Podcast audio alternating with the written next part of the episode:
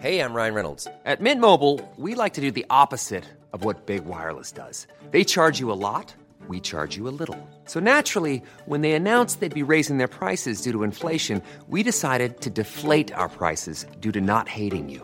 That's right. We're cutting the price of Mint Unlimited from $30 a month to just $15 a month. Give it a try at mintmobile.com slash switch. $45 upfront for three months plus taxes and fees. Promo rate for new customers for limited time. Unlimited more than 40 gigabytes per month. Slows. Full terms at mintmobile.com. Hi, I'm Daniel, founder of Pretty Litter. Cats and cat owners deserve better than any old-fashioned litter. That's why I teamed up with scientists and veterinarians to create Pretty Litter. Its innovative crystal formula has superior odor control and weighs up to 80% less than clay litter. Pretty Litter even monitors health by changing colors to help detect early signs of potential illness. It's the world's smartest kitty litter. Go to prettylitter.com and use code ACAST for 20% off your first order and a free cat toy. Terms and conditions apply. See site for details. Everyone knows therapy is great for solving problems, but getting therapy has its own problems too, like finding the right therapist, fitting into their schedule, and of course, the cost. Well, BetterHelp can solve those problems. It's totally online and built around your schedule. It's surprisingly affordable too. Connect with a credentialed therapist by phone, video, or online chat, all from the comfort of your home. Visit betterhelp.com to learn more and save 10% on your first month. That's BetterHelp H E L P. دوستی یا عزیزی پیش شما میاد و بهتون میگه که مورد تجاوز یا خشونت جنسی بوده. این می‌تونه توی یه روز معمولی و عادی و بدون هیچ پیش زمینه قبلی اتفاق بیفته. می‌تونه توی حالت اورژانسی یا حتی سالها بعد از حادثه اتفاق بیفته. همچین چیزی رو ممکنه تعدادی کمی از ما توی زندگیمون تجربه کنیم یا حتی هیچ وقت تجربه نکنیم. اما دونستن و یاد گرفتن اینکه بهترین و درستترین کاری که توی این موقعیت ازمون برمیاد چیه؟ مثل مهارتی میمونه که توی جعبه ابزار ارتباطاتمون میذاریمش تا اگه روزی نیاز بود بتونیم ازش استفاده کنیم. توی این قسمت قرار این مهارت ها و نکات مهم مربوط بهش رو مرور کنیم و یاد بگیریم.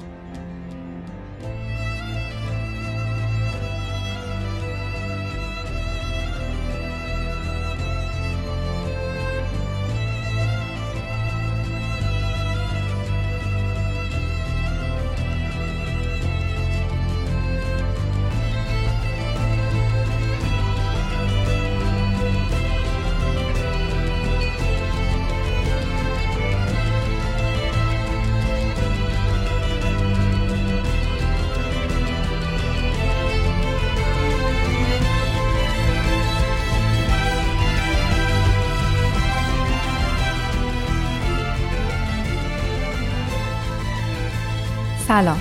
به رادیو مثلث خوش اومدید من پریسا هستم و این نهمین میان مثلثی این پادکسته. توی این پادکست من به طور کلی در مورد آزارهای جنسی و مسائل مربوط بهش صحبت می‌کنم. هدف این پادکست اول از همه شنیدن تجربه های آزار جنسی از نقطه نظر راویه. کنارش هم سعی دارم به جنبه های آموزشی این مسئله بپردازم. اپیزود پیش رو یکی از اون قسمت هاست. پیشنهاد دوستانم اینه که از شنیدن و انتشار میان مسلسی ها غافل نشین. میان مسلسی ها شامل اطلاعات بسیار مفیدی هستند که کمتر کسی در زمان مناسب یا به درستی به ما آموزش داده. با اینکه خیلی آمون به خاطر عدم آموزش درست در معرض آسیب بودیم یا حتی آسیب دیدیم اما هیچ وقت برای فهمیدن و یاد گرفتنشون دیر نیست. مخصوصا اینکه تا الان حتما می‌دونیم به خاطر این کمبود آموزشا چقدر هر کدوم از ما به سهم خودمون بابت گسترش این اطلاعات و رسوندنش به دست دیگران و نسلهای بعدی مسئولیم. اگه دوست دارید موضوعی رو توی میان مسلسی ها مطرح کنم و به نظرتون جاش توی این پادکست خالیه حتما از طریق ایمیل یا شبکه های اجتماعی من در جریانش بذارین. از ایده های شما استقبال می‌کنم و بهم کمک می‌کنه محتوای با کیفیتتر و مفیدتری بسازم. بزرگترین حمایت شما از رادیو مثلث معرفی اون به اطرافیانه. اما اگه دوست دارید می‌تونید از رادیو مثلث حمایت مالی هم بکنید. حمایت مالی شما 100 درصد اختیاریه و گوش دادن به این پادکست کاملا رایگان و رایگان هم میمونه. اما همونطور که می‌دونید ساخت و تولید پادکست علاوه بر زمانی که می‌بره برای بارگذاری توی سایت میزبان و اپلیکیشن های پادکست هم هزینه های ماهانه خودش رو داره. بنابراین اگه دوست دارین توی ساخت پادکست به این شکل سهیم باشین می‌تونین از طریق لینک حامی باش که توی توضیحاتم براتون گذاشتم اقدام کنید. اگه خارج از ایران هستین می‌تونین از طریق PayPal به آدرس ایمیل رادیو مثلث از من و رادیو مسلس حمایت مالی کنید. مهمان این میان مسلسی دکتر میسم حقیقی دکترای روانشناسی مشاوره هستند. دکتر حقیقی تمرکز بخشی از کارشون روی افرادی که تجربه تراما به خصوص ترامای آزار جنسی داشتن.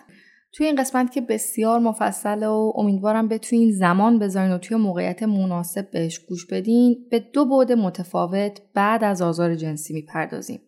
اول اینکه به عنوان شنونده، دوست، خانواده و همراه کسی که مورد خشونت جنسی بوده چه مسئولیت هایی داریم و مناسب ترین واکنش و نوع همدلی چیا می‌تونن باشن.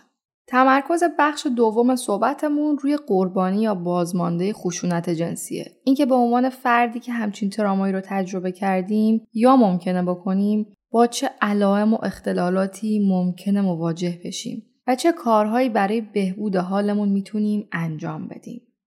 در مورد بخش اول توی این قسمت که هفته آخر مهر 1402 منتشر شده و در مورد بخش دوم توی قسمت بعد که هفته اول آبان 1402 منتشر میشه میشنویم. چیزایی که قرار در ادامه این اپیزود بشنویم محتوایی نیستن که روزانه در اختیارمون باشن. بنابراین می‌خوام ازتون پیشا پیش بابت بازنش کردن و معرفیش به بقیه تشکر کنم. بریم که بخش اول این مصاحبه رو با هم بشنویم.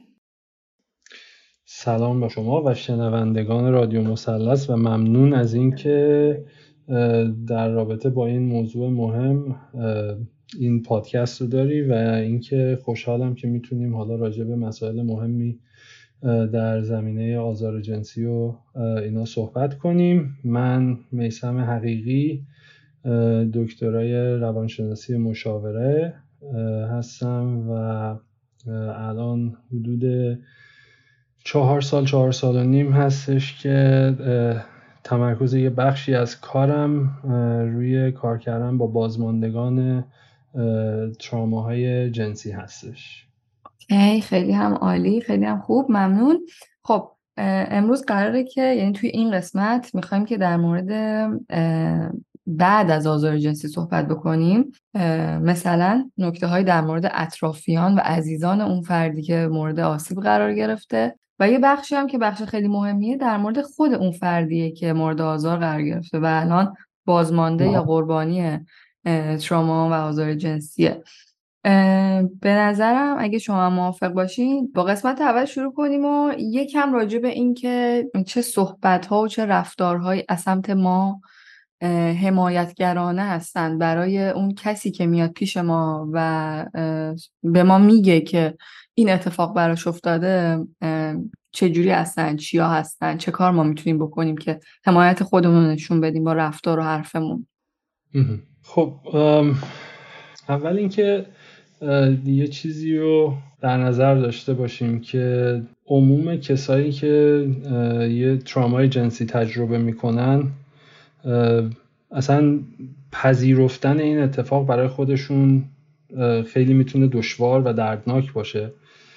و اصلا چیز غیر عادی نیست که یه نفر پنج سال هفت سال چند سال بعد از اینکه این اتفاق افتاده بیاد و شروع کنه راجبش صحبت کردن چون به واسطه انگهای اجتماعی و فرهنگی شرم یکی از تجربه های هیجانی غالبیه که به همراه این فاجعه برای بازمانده اتفاق میفته و فرد از نکوهش شدن از سمت اطرافیان واهمه داره که مثلا تو چرا اصلا خودتو توی چنین شرایطی قرار دادی؟ چرا به کسی که نمیشناختی اعتماد کردی؟ چرا فلان موقع از شب از خونه رفتی بیرون؟ و هزاران حرف دیگه که غالبا تکرار نکوهش های درونی خود فرده و شنیدنشون مثل نمک روی زخم فرد پاشیدنه. و حتی می‌تونن باعث ریتراماتیزیشن یا آسیب دوباره بشن که فرد برای اجتناب از اونا ممکنه سالها از اتفاقی که براش افتاده حرف نزنه و به علاوه کلا علائم PTSD و اون آثار آسیب رو می‌بینه نمی‌تونه دیگه مثلا بیشتر از این انکارشون کنه چون خیلی خیلی اتفاق وحشتناکیه. و وقتی این اتفاق میفته خب طبیعتا یکی از اولین کارهایی که فرد می‌خواد بکنه اینه که سعی کنه اصلا فراموشش کنه سعی کنه اصلا فکر کنه اتفاق نیفتاده و خیلی سعی می‌کنن و ممکنم هستش اصلا توی چند ماه اول خودش رو حتی نشون نده. و مثلا زمان می‌بره که اصلا شروع کنه نمود کردن برای خود فرد. یعنی مثلا اون خواب چه می‌دونم کابوس دیدن یا اون احساس همیشه هوشیار بودن hypervigilance یا اینکه مثلا جاهایی که می‌خواد بره نره همه این اجتناب کردن از علائم و اتفاقاتی که می‌تونه به هر شکلی مربوط باشه. یا فضاها و اتفاقاتی که به هر شکلی می‌تونن یادآور اون واقع باشن فرد از اونها اجتناب می‌کنه. خب برای همین اولین مرحله که اصلا باید درک کنیم که چه اتفاقی داره میفته اینه که برای خود فرد ممکنه زمان بسیار زیادی برده باشه که بتونه به این مرحله برسه که بخواد راجبش صحبت کنه. خب حالا یه بحثی که اتفاق میفته اینه که اصلا شنیده شدن این واقعه شنیده شدن این تراما برای عزیزان خود اون سخته. چون سخت میشه خیلی وقتا اون عزیزان ممکنه سعی کنن با بهترین نیت گاهن. یعنی به خاطر اینکه بخوان سعی کنن این درد رو تقلیل بدن کوچک نمایی ممکنه بکنن. یا ممکنه هی هول و موضوع از فرد سوال بپرسن که حالا تو چی کار کردی؟ اونجا چه اتفاقی افتاد؟ مثلا بخوان سعی کنن ریشه یابی کنن. و همه اینا گرچه از دیدگاه اون فردی که داره اینا رو میگه ممکنه بخواد یه ریشه یابی کنه بفهمه که چی شده و بخواد به یه نحوی یا به فرد کمک کنه یا بهش نشون بده که ببین به اون بدی که فکر می‌کنی نیست به هر صورت این آسیب زننده است به اون فرد. به خاطر اینکه اصلا تصمیم گرفتن به گفتن این موضوع خودش یک شکنندگی بالایی در فرد ایجاد می‌کنه و نیاز به اعتماد بسیار زیادی هست. لذا یکی از اولین چیزهایی که من به دوروبری کسی که آسیب دیده میگم و خب توی مثلا جلساتی که یه وقتی با خانواده های مراجعینم دارم اینا رو راجبی صحبت می‌کنم اینه که شما اصلا مسئولیتتون حقیقت یابی تقسیم و اعمال تقصیر یا هر تحلیل و آنالیز دیگه ای نیست. هرچند که ما عادت کردیم فکر کنیم تحلیل کردن و دنبال مقصر گشتن قدم اول حل مشکلاته. در صورتی که این مشکل حل شدنی نیست یه زخمه که نیاز به درمان برای بهبود داره. اینجا بحث بحث حقیقت یابی نیستش. بحث اینه که یه نفر داره از دردی با شما صحبت می‌کنه و این درد شما لازم نیستش که با دلیلش موافق باشین یا نه.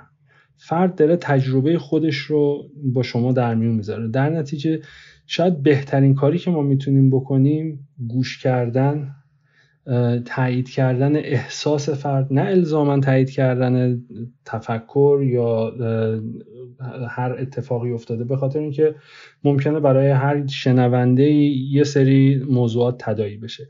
ولی مهمتر از همه اینه که وقتی یه نفر اینو با در میون می‌ذاره با خودمون یه مکالمه درونی داشته باشیم که ببین این راجب من نیست راجب اون آدمه. چون بیشتر وقتا وقتی عزیزان راجع به یک دردی حالا اصلا نه فقط تراما جنسی هر دردی از یکی میشنون اولین کاری که سعی می‌کنن بکنن بدون اینکه متوجه بشن اینه که می‌خوان اون موضوع رو حل کنن. چرا؟ چون برای خودشون سخته شنیدن اینکه یه عزیزی داره انقدر درد می‌کشه. در نتیجه همیشه اولین کاری که سعی می‌کنیم بکنیم اینه که زود موضوع رو حل کنیم. و این تلاش در حل کردن موضوع یه ایرادی داره. اونم اینه که ناخواسته موضوع رو کوچیک می‌کنه. یعنی چی؟ یعنی داره به فرد مقابل حتی با اینکه نیت فرد گوینده این نیست ولی پیامی که داره میده اینه که این موضوع رو تو این همه سال داری باهاش سر کله می‌زنی. من تو سه دقیقه که تو حرف زدی فهمیدم راه حلش چیه. به علاوه می‌تونه به فرد این پیامو بده که ببین من خیلی وقت این که تو بخوای راجع به این مسئله حرف بزنی و ندارم و فقط می‌خوام زودتر تموم شه بره. یا حتی اینکه ببین شنیدن این روایت برای من خیلی سخته و فقط می‌خوام درد تو زودتر تموم شه که اینقدر مجبور نباشیم راجبش حرف بزنیم. که هر دوی اینا یا هر پیام نهفته دیگه ای که فرد آسیب دیده از این حرفا برداشت کنه به احساس شرم و اینکه فرد برای اطرافیانش یه بار اضافه هستش دامن می‌زنه. برای همین این راه حل دادن وقتی یه نفر داره با همون صحبت می‌کنه معمولا بهترین گزینه نیستش. شاید یکی از بهترین کارهایی که می‌تونیم بکنیم بازخورد دادن یا ریفلکت کردنه که نشون بدیم که ما داریم گوش میدیم. او پس اینجوری که من میشنوم تو این اتفاق برات افتاده و الان برای تو یه همچین حسی داره. چقدر این حس برای تو سخته؟ چقدر می‌تونه این حس تنهایی باشه؟ یعنی اون احساس اون فرد رو تایید کنیم و اگر کاری می‌خوایم بکنیم بهترین کاری که می‌تونیم بکنیم یک حمایت و دو اینکه در مسیر اینکه فرد به سمت درمان بره. کمکش کنیم. یعنی ممکنه یک سری صدهایی سر راهش باشه. از جمله صدهای اجتماعی مثل اینکه خب خیلی توی جوامع مختلف ممکنه لولاش فرق کنه ولی تقریبا تو هیچ جامعه ای نیستش که استیگما حول و آزار جنسی نباشه و مثلا یه لیبلی نخوره روی فرد آسیب دیده.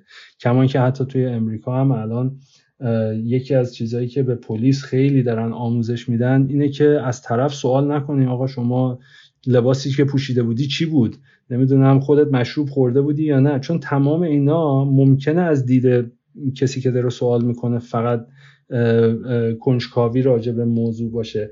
اما پیامی که به شنونده میده پیامی که به فرد آسیب دیده میده اینه که من دارم تو رو بازخواست می‌کنم ببینم تو خودت چقدر نقش داشتی تو این داستان.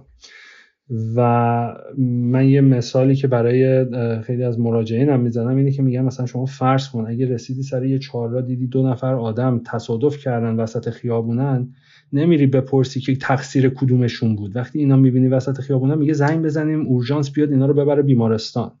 اون لحظه مهم نیست چی تقصیر کی بوده مهم نیستش که ماها برای برداشتمون از اینکه چی منتهی به این اتفاق شده چیه. و این این به نظرم یه نکته خیلی مهمیه که باید راجبش فکر کنیم که وقتی سوال می‌کنیم به چه قصدی داریم سوال می‌کنیم؟ آیا داریم می‌پرسیم که هدفمون از این پرسیدن اینه که تهش بگیم خب ببین پس تو اونجا اگه این کارو نمی کردی یا اگه تو چرا رفتی خونش؟ یا چرا باهاش حرف زدی؟ یا چرا اونجوری؟ چون فرد آسیب دیده خودش همین جوری تمام این سوالات تو ذهنش هست و داره آزارش میده و اتفاقا یه بخشی از PTSD دقیقا همونه. لذا اینکه بدونیم با چه نیتی داریم سوال می‌کنیم آیا هدفمون حقیقتیابیه یا هدفمون درکه؟ اگه هدف درک باشه سوالا معمولا سوالای شفاف سازیه او پس اینی که داری میگی یعنی این اتفاق افتاد برای تو. یا مثلا آها بعد اینجوری شد که مثلا تو این حس رو داری. من می‌خوام بفهمم دقیقا متوجه حس تو شدم یا نه که داری با من در میون می‌ذاری. بپرسیم. ببین من خیلی دوست دارم از تو حمایت کنم. من هستم برای تو. چه کمکی ازم برمیاد؟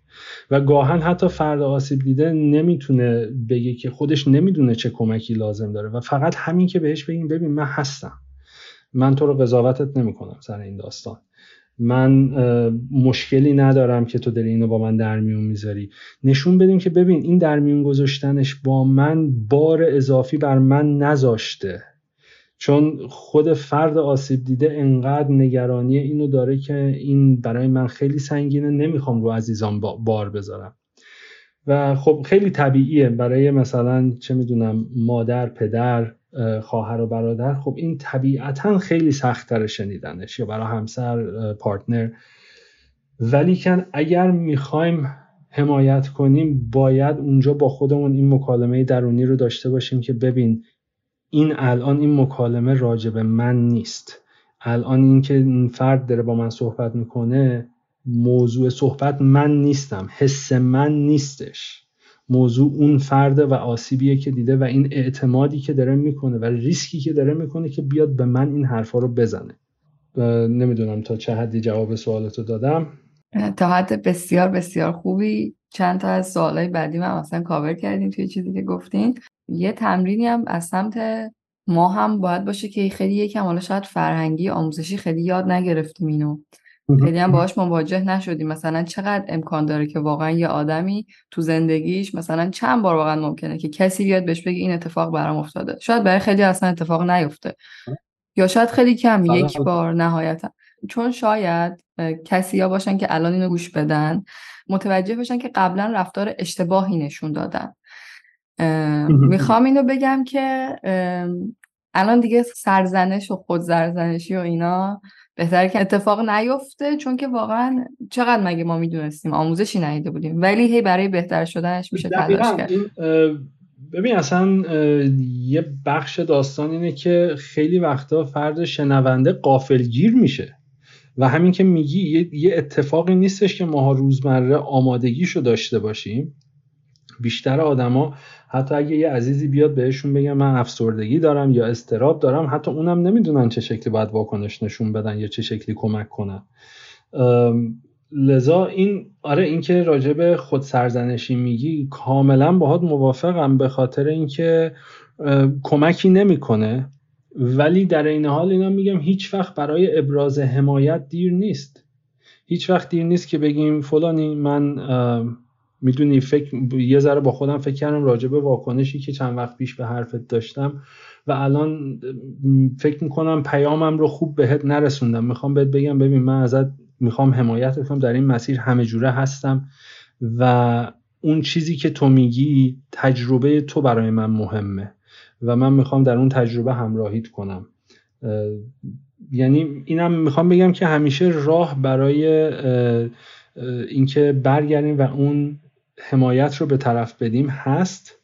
کما اینکه خیلی وقتا این چیزیه که فرد نمی‌تونه به زبون بیاره یا حالا نمی‌دونه چی، چیه که می‌خواد به زبون بیاره یا نمی‌خواد باری روی اطرافیان بذاره. برای همین نمیگه که ببین فلانی تو اون دفعه که اینجوری گفتی خیلی من دلم شکستی مثلا من خیلی ناراحت شدم خیلی اذیت شدم. من خودم همینجوری تمام این فکرات تو سرم هست.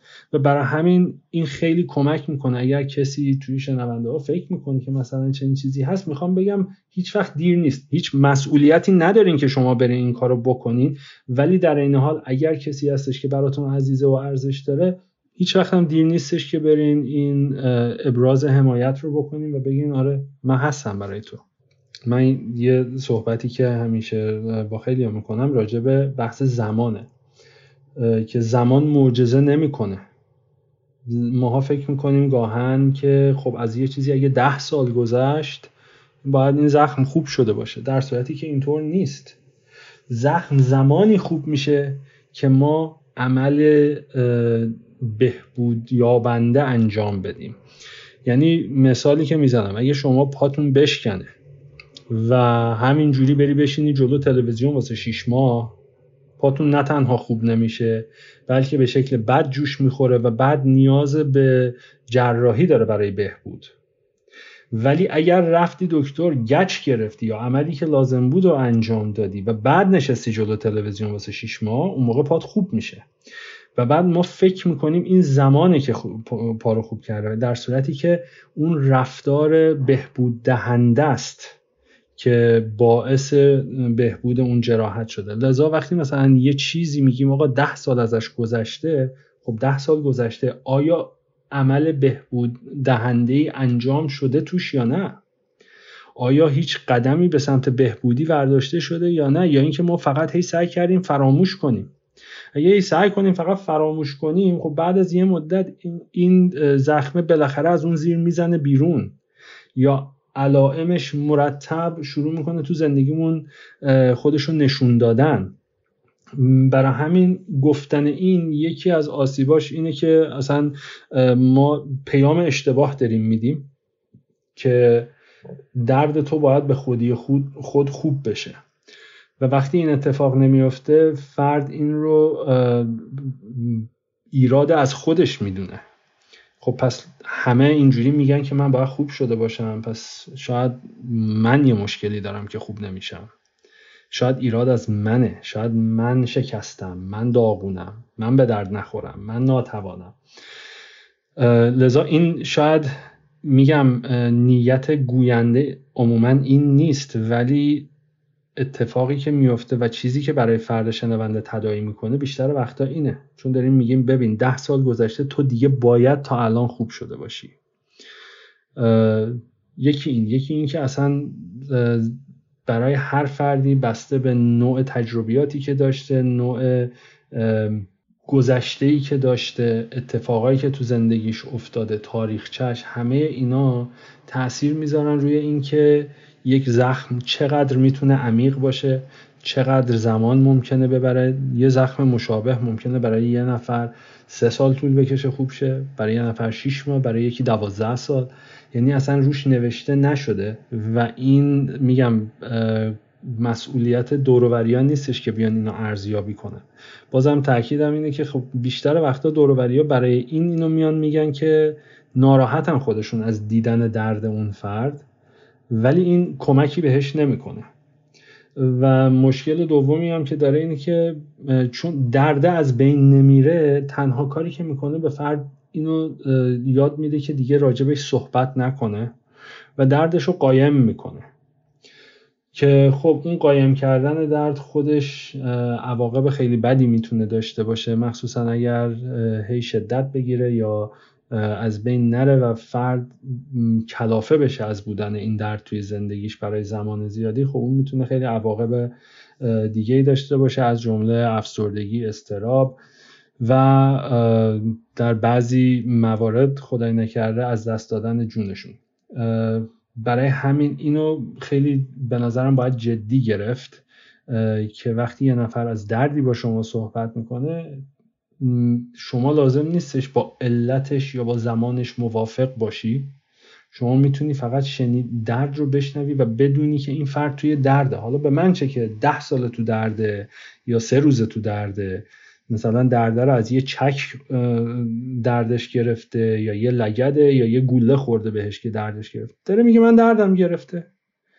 اینو ما می‌تونیم بفهمیم که آقا درد درده. منم یه زمانی درد کشیدم. می‌دونم درد چقدر چیز مزخرفیه. باید با این نگاه بهش باهاش روبرو بشیم. من می‌دونم درد چقدر چیز بدیه پس وای به حال این بنده خدا که چقدر داره درد می‌کشه الان.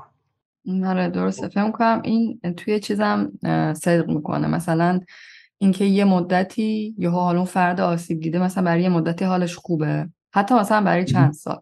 بعد یهو یه جایی دوباره حالش بد میشه. تو شاید تو اون مدت خودش هم حتی فکر می‌کرده که خب من دیگه خوب شدم مثلا تموم شده.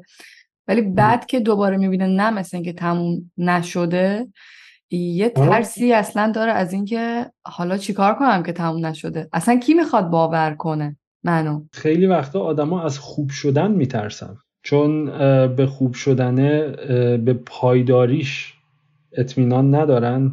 مخصوصا کسایی که تو زندگیشون حالا افسردگی دارن استراب دارن PTSD دارن و می‌دونن گاهن به شکل دوره‌ای اینا اتفاق میفته وقتی که توی اون دوران خیلی بد هستن تو اون دورانی که حالا معمولا این علائم بیشتر خودشون نشون میده ترس از خوب شدن دارن به خاطر اینکه فکر می‌کنن حالا من دو روز دیگه خوب دو روز خوب بودم اگه روز سوم حالم دوباره بد شد چی؟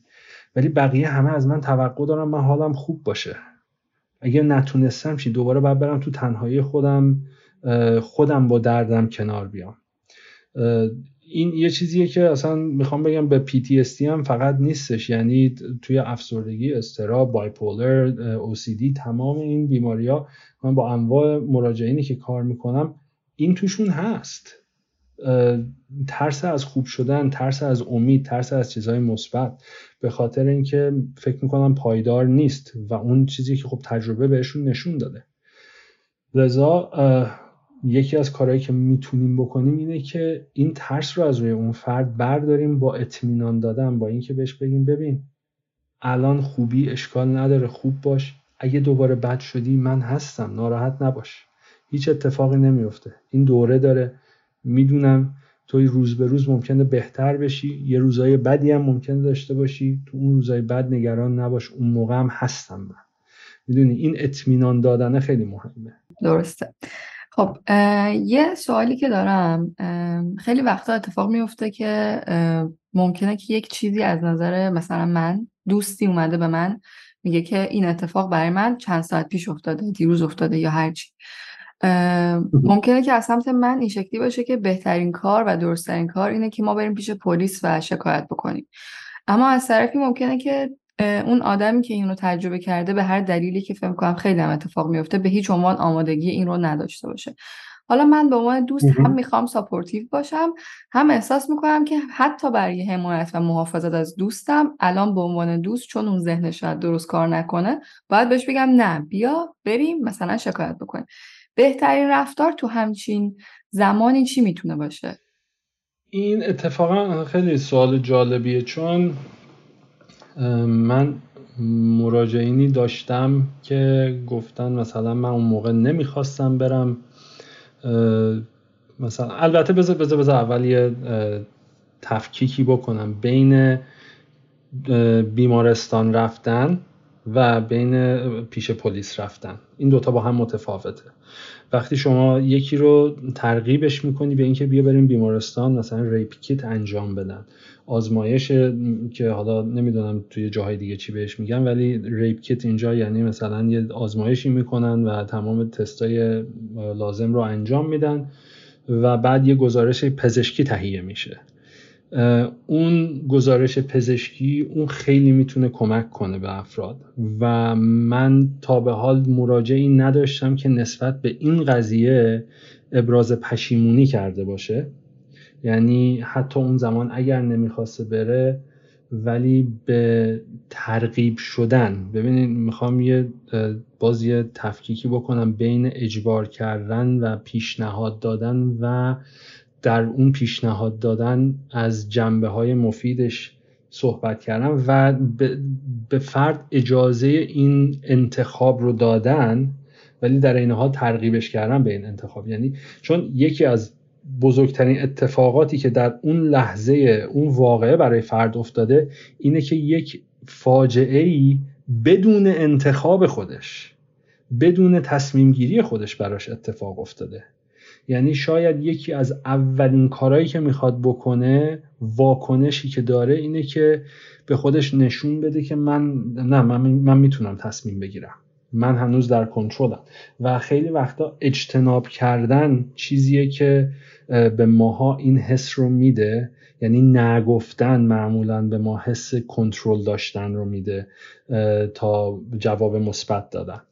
لذا اینو باید در نظر بگیریم که خیلی ممکنه فرد مقابل بگه نه نمی‌خوام از این چیزا. ولی اینکه باهاش با ملایمت و با حمایت ببین هیچ اجباری در این نیستش که تو بری. هیچ اجباری من نمی‌کنم ولی ببین اینکه این باشه و یه رکوردی ازش باشه و شاید در آینده اگر تصمیم گرفتی کاری بکنی این باشه و می‌دونی حالا بعدش تصمیمش با خودته انتخاب بعدی با خودته. یعنی می‌خوام بگم تفاوت من یه تفاوت خیلی مهم بین پیش حالا پزشک یا پزشک قانونی رفتن یا بیمارستان رفتن می‌بینم و بین پیش پلیس رفتن یا شکایت کردن. اون شکایت کردن چه بسا خیلی وقتا برای بازمانده ها اصلا یه چیز دردناکه چون توی پروسه شکایت خیلی سوالات دوباره مطرح میشه خیلی موضوعات باز میشه و خیلی وقتا افراد آمادگی اینو ندارن که اون زمان این کارو بکنن. لذا من می‌خوام این توصیه رو حتی به همراهان و دوستان و اینا بکنم که اگرم می‌خواین چیزی رو حمایت کنین در راستای سلامت فرد باشه نه در راستای اینکه اون لحظه مثلا طرف اصلا به دعوای قانونی فکر نمی‌کنه. خیلی وقتا اصلا اونجا فکرش نمیره. اولین چیزی که هست می‌خواد اصلا تمام این از یادش بره. می‌خواد اصلا فکر کنه این اتفاق نیفتاده.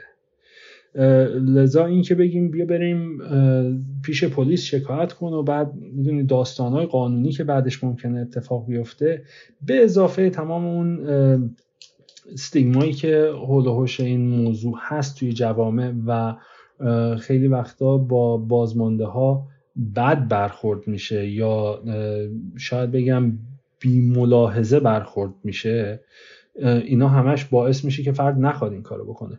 لذا به نظر من این تصمیم باید تصمیم خود فرد باشه. ولی باز از نظر پزشکی کمک کردن به اون فرد و اینکه شما بیا بریم بیمارستان. هیچ کاری لازم نیست بکنی. اگر هم نمی‌خواین می‌تونیم وسط راه هم برگردیم. اگر رسیدی اونجا بازم تصمیم گرفتی نمی‌خوای این کارو بکنی برمیگردیم. هر لحظه ای که تو نخواستی برمیگردیم. ولی بیا بریم. فقط فعلا بیا بشین تو ماشین بریم. اگه نخواستی برمیگردیم. یعنی این فضا رو بهش بدیم که ببین این تصمیم تصمیم توه. من دارم حمایتت می‌کنم در این مسیر. هر کاری هم تو خواستی می‌کنیم ولی این می‌تونه کمکت کنه. متاسفانه طبق قوانین جمهوری اسلامی تنها راه برای رسیدن به مرحله پزشکی قانونی ثبت شکایت اولیه از طریق دفاتر خدمات قضایی و پلیس مثل کلانتری یا دادسراه. اما با این وجود شما با مراجعه به هر بیمارستانی توی ایران می‌تونید از پزشک درخواست کنید تا امور مربوط به درمان و پیشگیری از بارداری یا بیماری بعد از تجاوز جنسی یا رابطه پرخطر جنسی رو براتون انجام بده. اما گزارش قانونی از این معاینه صورت نخواهد گرفت. مگه اینکه به درخواست شما بابت ثبت شکایت پلیس در بیمارستان حاضر بشه. صورت جلسه کنه و نهایتا شما رو به پزشکی قانونی ارجا بده. توی مواردی هم که وضعیت قربانی وخیم باشه و نیاز به بستری باشه نماینده پزشک قانونی مراحل را از بیمارستان پیگیری می‌کنه.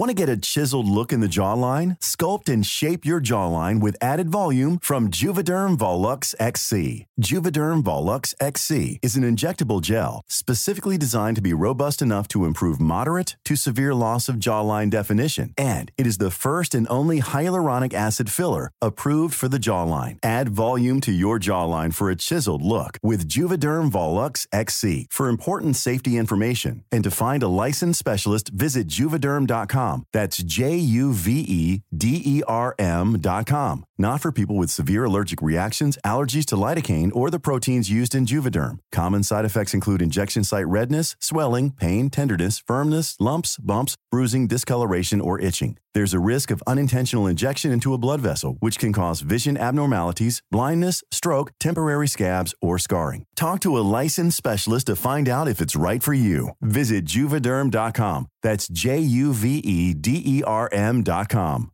Imagine the softest sheets you've ever felt. Now imagine them getting even softer over time. That's what you'll feel with Bowl and Branch's organic cotton sheets. In a recent customer survey, 96% replied that Bowl and Branch sheets get softer with every wash. Start getting your best night's sleep in these sheets that get softer and softer for years to come. Try their sheets with a 30-night guarantee. Plus, get 15% off your first order at bowlandbranch.com. Code BUTTERY. Exclusions apply. See site for details.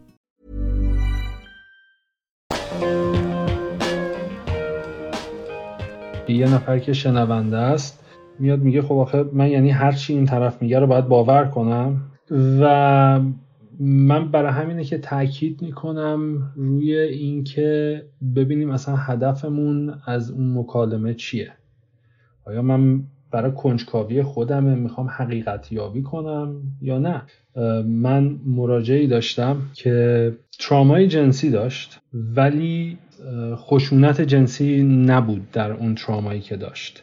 یعنی چی؟ یعنی یک البته سابقه سابقه آزار جنسی داشته سابقه ریپ داشته. و می‌خوام بگم که این ترامای جدیدش چجوری اتفاق افتاد که با فردی مثلا رفته بود بیرون و بعد شروع کرده بودن. یعنی بعدش مثلا وارد یک رابطه جنسی شده بودن و با اتفاقا با پذیرش خودش یعنی با رضایت خودش شروع کرد. ولی در یک برهه اون وسط یه اتفاقی افتاد که اینو تریگرش کرد و این وارد اون فاز انجماد یا خشک زدگی شد حالا راجع به اینم یه صحبتی می‌کنم الان. و نمی‌تونست بگه نه. نمی‌تونست بگه بگه من نمی‌خوام دیگه الان. و حالا دلایل مختلفی هم داره با توجه به تجربه قبلیش. ولی کن همچنان چیزی که نمی‌خواست اتفاق بیفته داشت اتفاق میافتاد.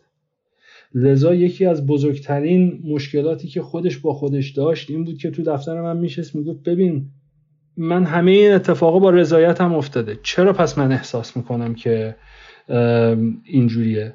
و وقتی راجبش صحبت می‌کردیم می‌گفت آره نمی‌خواستم این بشه ولی نمی‌تونستم بگم نه. این اتفاقا حالا یه حرفیه که می‌خوام راجبش بگم که خیلی وقتا توی جامعه مثلا یه حرفی که می‌زنن میگن چرا اون موقع نگفتی نه؟ چرا چرا مثلا جیغ داد نکردی؟ چرا خیلی چراهای اینجوری می‌پرسن؟ چرا از اون اتاق نیومدی بیرون؟ و این به خاطر اینه که یه درک ناقصی از دستگاه ایمنی خودکارمون یا autonomic nervous system داریم که دو بخش داره. یه بخش سمپاتیک یه بخش پاراسمپاتیک. بخش سمپاتیک همه خب تقریبا باش آشنان جنگ یا گریز واکنشایی که داریم fight or flight ولی پاراسمپاتیک دو تا عمل کرد داره. یکیش نگه داشتن مثلا ماها رو در حالت عادی نگه داشتن. مثل حالتی که الان من هستم شما هستی بیشتر آدما هستن که بهش میگن سوشال انگیجمنت یا تعامل اجتماعی. یعنی چی؟ یعنی در اون بخشی از ذهنمون هستیم که می‌تونیم با اطرافیان تعامل کنیم. بدنمون در حال زیست طبیعی خودشه. یک بخش دیگهش در واکنش به تهدیدات بیرونیه که واکنش فریز یا انجماد خشک زدگیه که اون حالتیه که توی وقتی یه تهدیدی برای ما ایجاد میشه چیزی که دستگاه عصبیمون به عنوان تهدید این رو میسنجه یه سنجش درونی اون اتفاق میفته. یعنی اینکه خب حالا آیا این تهدیدیه که من می‌تونم باهاش بجنگم و سرکوبش کنم یا نه؟ اگه نه آیا می‌تونم ازش فرار کنم یا نه؟ اگه نه خب. حالا توی اون واکنش جنگ یا گریز هدف دستگاه عصبی اجتناب از آسیبه. ولی وقتی وارد دستگاه پاراسمپاتیک میشیم که واکنش فریزو داره اونجا دیگه بحث اجتناب از درد نیست. بحث تقلیل درده. تقلیل تاثیر اون تهدیده. یعنی مثلا فرد احساس می‌کنه که خب من گیر افتادم. نمی‌تونم دعوا کنم نمی‌تونم فرار کنم. چیکار کنم که حالا کمترین آسیب رو ببینم؟ یا در اصل بگم این واکنش دستگاه عصبی اینه. و برای همینه که حتی اون واکنش خوش زدگی سه مرحله داره. معمولا حالا دقیق نیستش ولی تئوری های مختلف میگن و یکیش فان یا حالت التماس کردن و آره دیگه حالت التماس کردن میشه. یکیش فریز یا همون خشکی زدگی یا انجماده و یکی هم فینت که از هوش رفتنه. یعنی توی شرایط تراما این واکنش ها اتفاق میفته لذا وقتی یه نفر نمی‌تونه یعنی اینقدر تهدید رو بزرگ می‌بینه. حالا این بازم میگم این بسته به تاریخچه فرد داره بسته به تجربیات گذشتهش داره به تراماهایی که داشته به خیلی چیزا بستگی داره و بستگی داره و اینا باعث میشن اینا تاثیر می‌ذارن روی نوع ارزیابی دستگاه عصبی از تهدید بیرونی از اون اتفاقی که داره میفته خب برای همین حالا برمیگردیم سراغ اون مراجعی که توی اون شرایط نمی‌تونسته بگه نه. یعنی یه اتفاقی توی اون ارتباط جنسی که با اون فرد مقابل داشته براش میفته که تریگرش می‌کنه و نمی‌تونه بگه نه. نمی‌تونه بگه ببین من الان حالم خوب نیست نمی‌خوام دیگه اینو ادامه بدیم. چرا؟ چون اون دستگاه عصبیش داره میگه ببین تو نمی‌تونی نه فرار کنی نه می‌تونی بجنگی. هر کاری بکنی این رو بدتر می‌کنه. ببینید این ارزیابی دستگاه عصبیه. می‌خوام اینو خیلی شفاف بگم. این یه فکری نیستش که فرد اون لحظه به شکل آگاهانه الزامن داشته باشه. ممکنه به شکل فکر در ذهن فرد این خطور کنه ولی این در از دستگاه عصبی داره میاد. از ارزیابی دستگاه عصبی بر اساس تجربیات گذشته و تراماهای گذشته این شرایط فعلی داره ارزیابی میشه به اینکه آقا من نمی‌تونم دعوا کنم نمی‌تونم فرار کنم پس هر کاری بکنم ممکنه این رو بدتر کنه. چه کارهایی می‌تونم بکنم که این آسیب رو من تقلیلش بدم و کمترش کنم؟ لذا بر اساس اون طرف اونجا خشکش می‌زنه. انجماد براش اتفاق میفته و نمی‌تونه بگه نه. حالا اینو برمیگردونیم سر اون سوالی که مطرح کردیم که حالا آیا ما باید حتم این اگه طرف داره حرفی که می‌زنه واقعی نباشه چی؟ بازم من باید باور کنم. و من حرفم به اون عزیزانی که در جایگاه شنونده قرار می‌گیرم می‌خوام اینو بگم. ماها از پیچیدگی اتفاقات و گذشته فرد ممکنه باخبر نباشیم. حتی اگر با خبر باشیم از نوعی که هر اتفاق و هر تجربه روش تاثیر گذاشته الزاما خبر نداریم و نمی‌دونیم چه تاثیراتی می‌تونه گذاشته باشه روی فرد که دستگاه عصبیش چه واکنشی ممکنه در یک لحظه نشون بده. اینکه ما تجربه هیجانی فرد رو می‌تونیم تایید کنیم بدون اینکه الزاما بخوایم اتفاقی رو به شکل چی میگن؟ ماهیت یک اتفاق رو بخوایم تایید کنیم. اینکه من مثلا می‌تونم برگردم به یه نفر بگم ببین این حسی که داریم خیلی حس دردناکیه. این تصویری که تو داری برای من توضیح میدی خیلی تصویر دردناکیه. یعنی من دارم فکر می‌کنم اگر من در اون شرایط بودم وای چه اتفاقی چقدر می‌تونست این دردناک باشه. این داریم میگیم ببین تصویری که تو داری برای من تصویر می‌کنی اون حسی که داری برای من میگی من اینا رو درک می‌کنم. من نقشم حقیقت یابی نیست من کاراگاه نیستم. من یه، یکی از نزدیکان تو هم که اومدی داری با من این حرف رو می‌زنی. پس من هدفم اینه که به تو آرامش بدم.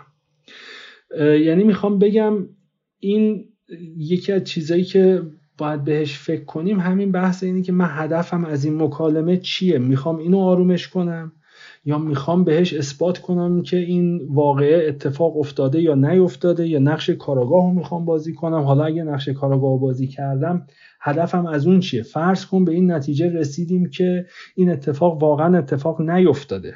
این واقعه واقعا اتفاق نیفتاده اونجوری که این فرد داره میگه. خب که چی؟ الان چیکارش کنیم؟ این فرد همچنان درد داره. همچنان داره اذیت میشه. حالا چون به این نتیجه من رسیدم که این واقع اتفاق نیفتاده آیا از درد اون فرد کم میشه یا نه؟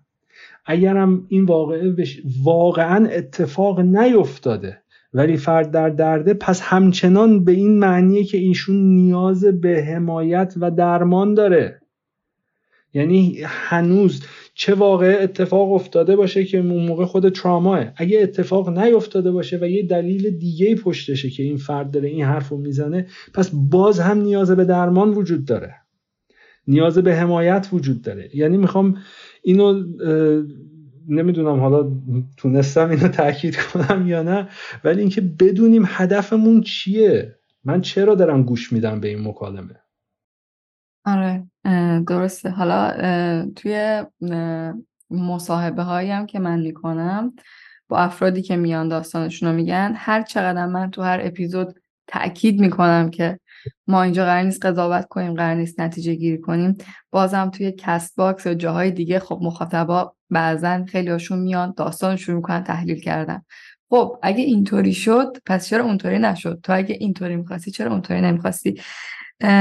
این فکر می‌کنم برای اون مخاطبا هم این قسمت می‌تونه دوباره می‌خوام تاکید کنم که بهش توجه کنن. خب برای همین من میگم اصلا اون قسمت حقیقت یابی واقعا ربطی به حمایت ما از اون فرد نداره.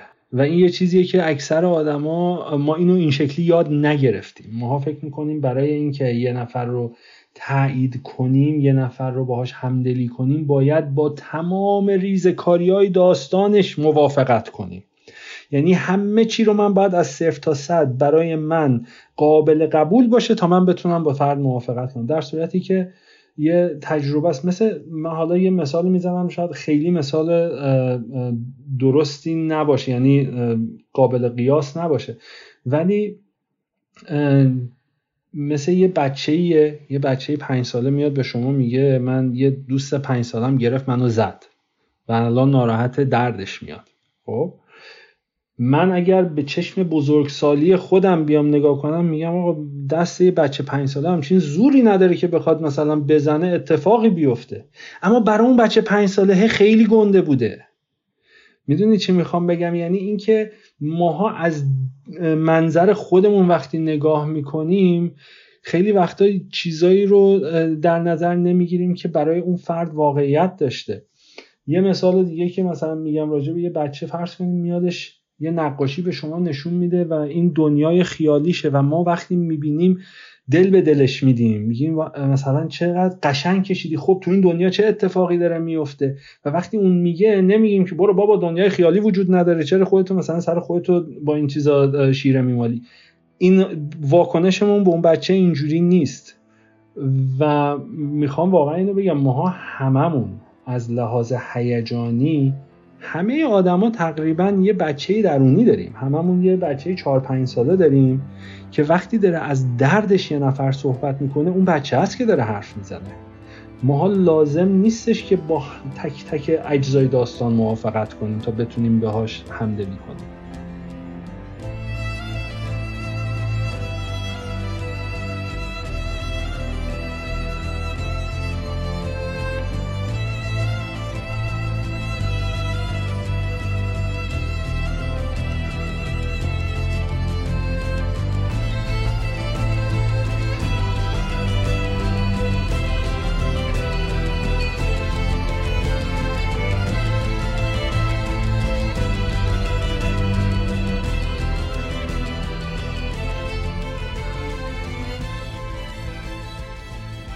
مرسی که تا انتهای قسمت اول میان مسلسی نهم همراهمون بودیم. قسمت دوم این میان مسلسی که ادامه صحبت های دکتر حقیقیه و تمرکزش روی بازمانده و قربانی بعد از آزار جنسیه هفته اول آبان 1402 منتشر میشه. این دو قسمت دنباله هم و مرتبط به هم هستن. پس یادتون نره که قسمت دومش رو هم حتما گوش بدید.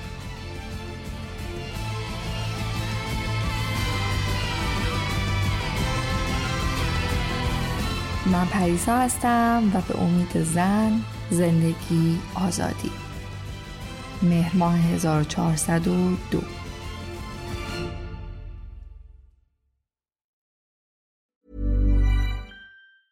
Hey, it's Danny Pellegrino from Everything Iconic. Ready to upgrade your style game without blowing your budget? Check out Quince. They've got all the good stuff shirts and polos, activewear, and fine leather goods all at 50 to 80% less than other high-end brands. And the best part? They're all about safe, ethical, and responsible manufacturing. Get that luxury vibe without the luxury price tag. Hit up quince.com slash upgrade for free shipping and 365-day returns on your next order. That's quince.com slash upgrade. Hey, it's Paige DeSorbo from Giggly Squad. High quality fashion without the price tag. Say hello to Quince. I'm snagging high-end essentials like cozy cashmere sweaters, sleek leather jackets, fine jewelry, and so much more. With Quince being 50 to 80% less than similar brands. And they partner with factories that prioritize safe, ethical, and responsible manufacturing. I love that. Luxury quality within reach. Go to quince.com slash style to get free shipping and 365-day returns on your next order. quince.com slash style. Imagine the softest sheets you've ever felt. Now imagine them getting even softer over time. That's what you'll feel with Bowl and Branch's organic cotton sheets. In a recent customer survey, 96% replied that Bowl and Branch sheets get softer with every wash. Start getting your best night's sleep in these sheets that get softer and softer for years to come. Try their sheets with a 30-night guarantee. Plus, get 15% off your first order at bowlandbranch.com. Code BUTTERY. Exclusions apply. See site for details.